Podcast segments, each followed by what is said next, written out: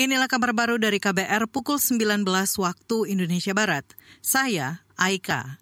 Presiden Joko Widodo bersama Organisasi Kerjasama Islam OKI mengutuk keras kasus pembakaran naskah Al-Quran yang terjadi di sejumlah negara Eropa.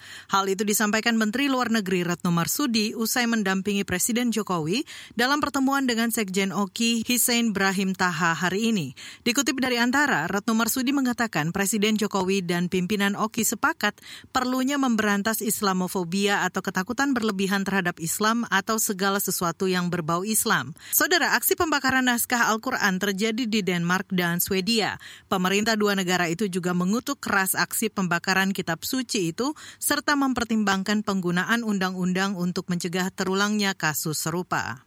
Kita beralih, Badan Kependudukan dan Keluarga Berencana BKKBN mendorong berbagai pihak menghidupkan lagi sumber-sumber pangan lokal sebagai upaya untuk mengatasi masalah gizi yang bisa menyebabkan stunting.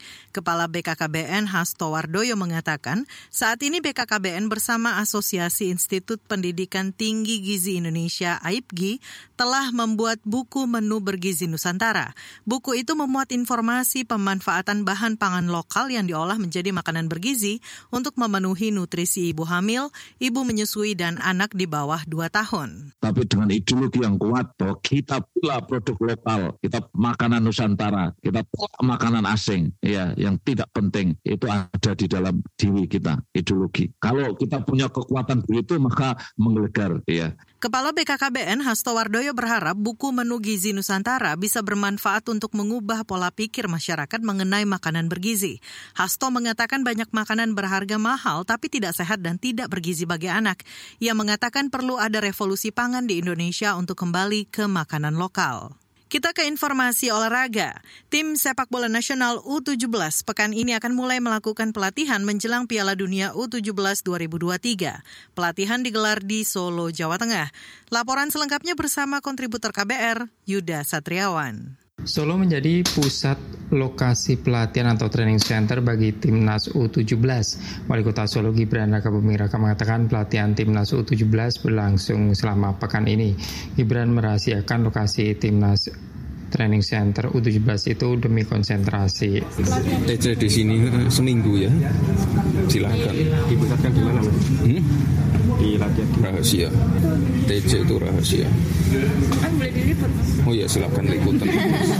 Persiapan dari Pemkot sendiri? Oh, kemarin malam udah diberi arahan oleh uh, Ketum PSSI. Lebih lanjut, Gibran menjelaskan PSSI sudah berkoordinasi dengan Pemkot Solo untuk kesiapan fasilitas pelatihan. Selama ini Bu Gibran Solo juga sudah sering menjadi pusat event olahraga nasional maupun skala internasional. Timnas U17 dipersiapkan untuk mengikuti Piala Dunia U17 tahun 2023 yang akan digelar November mendatang. Ada 34 personil Timnas U17 Indonesia, 6 di antaranya adalah diaspora atau yang berkarir di luar negeri. Seleksi atau perekrutan Timnas U17 Indonesia dilakukan di 12 kota di Indonesia termasuk di Solo. Dari Solo, Jawa Tengah, Yuda Satirawan, KBR. Inilah kabar baru dari KBR pukul 19 waktu Indonesia Barat. Saya, Aika.